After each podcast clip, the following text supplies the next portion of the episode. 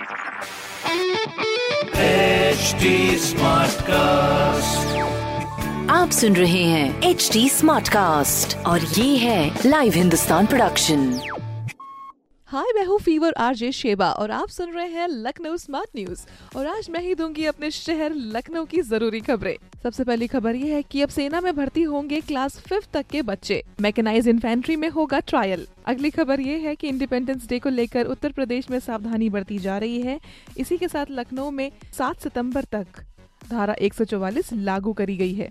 और अगली खबर यह कि लखनऊ यूनिवर्सिटी के द्वारा आयोजित किए जा रहे 1476 सेंटर पर आज 9 बजे से शुरू हुए बीएड के एग्ज़ाम्स कोविड प्रोटोकॉल्स का पूरा ध्यान रखा जा रहा है।